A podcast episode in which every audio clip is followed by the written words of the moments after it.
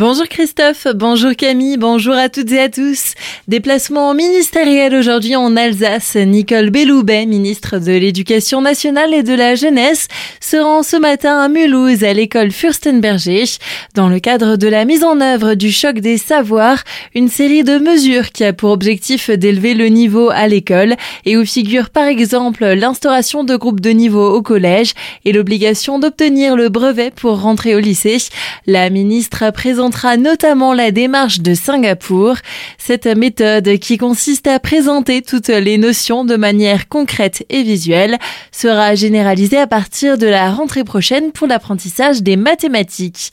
L214 doit stopper sa campagne contre les volailles le Gaulois. C'est la décision prise par le tribunal judiciaire de Strasbourg hier qui avait été saisi par les groupes LDC et LDC Sable, propriétaires notamment de la marque Le Gaulois. Cette semaine, une opération d'étiquetage avait été lancée par L214 à Logelbach par exemple pour dénoncer les pratiques d'élevage et la sélection génétique des poulets. Selon le tribunal, les termes utilisés par l'association au cours de cette campagne seraient faux et outranciers. L214 a donc été condamné à stopper sa campagne avec une astreinte de 2000 euros par jour de retard, mais aussi à verser 5000 euros aux sociétés LDC et LDC Sable pour frais de procédure. L'association indique faire appel de cette décision et continuer sa campagne d'information.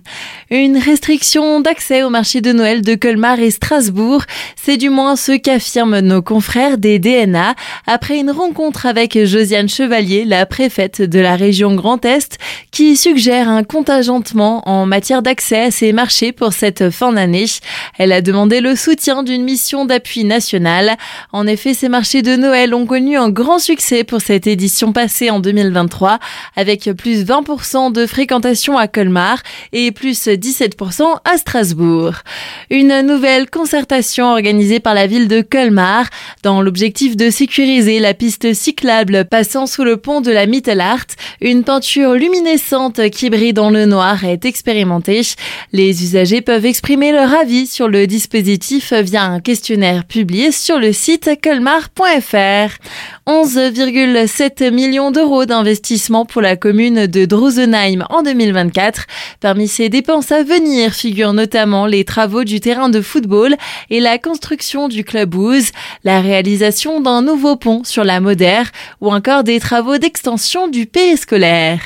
Fait divers, un jeune homme de 19 ans a été condamné à 3 ans de prison, dont 2 ans avec sursis probatoire, pour viol sur mineur de 15 ans. Le verdict est tombé ce mercredi du côté de la cour d'assises des mineurs du Haut-Rhin. Quatre adolescentes avaient porté plainte contre cet homme après avoir subi des relations sexuelles non consenties quand celui-ci était leur petit ami. Au moment des faits, entre 2017 et 2020, ces dernières étaient âgées de 12 à 14 ans et l'homme de 14 à 17 ans. Il a été reconnu coupable pour deux viols et acquitté pour le reste. Et dans le secteur de Markelsheim, un père de famille sera jugé aujourd'hui après avoir cassé le bras de son bébé. Âgé de 25 ans et ne supportant pas les pleurs de son enfant âgé de 3 mois, il aurait agrippé et malmené ce dernier en l'absence de sa mère la soirée du 17 février dernier. À son retour, la jeune femme a immédiatement pris la direction de l'hôpital après avoir observé des tuméfactions sur le du bébé. C'est là qu'une fracture du bras a été détectée.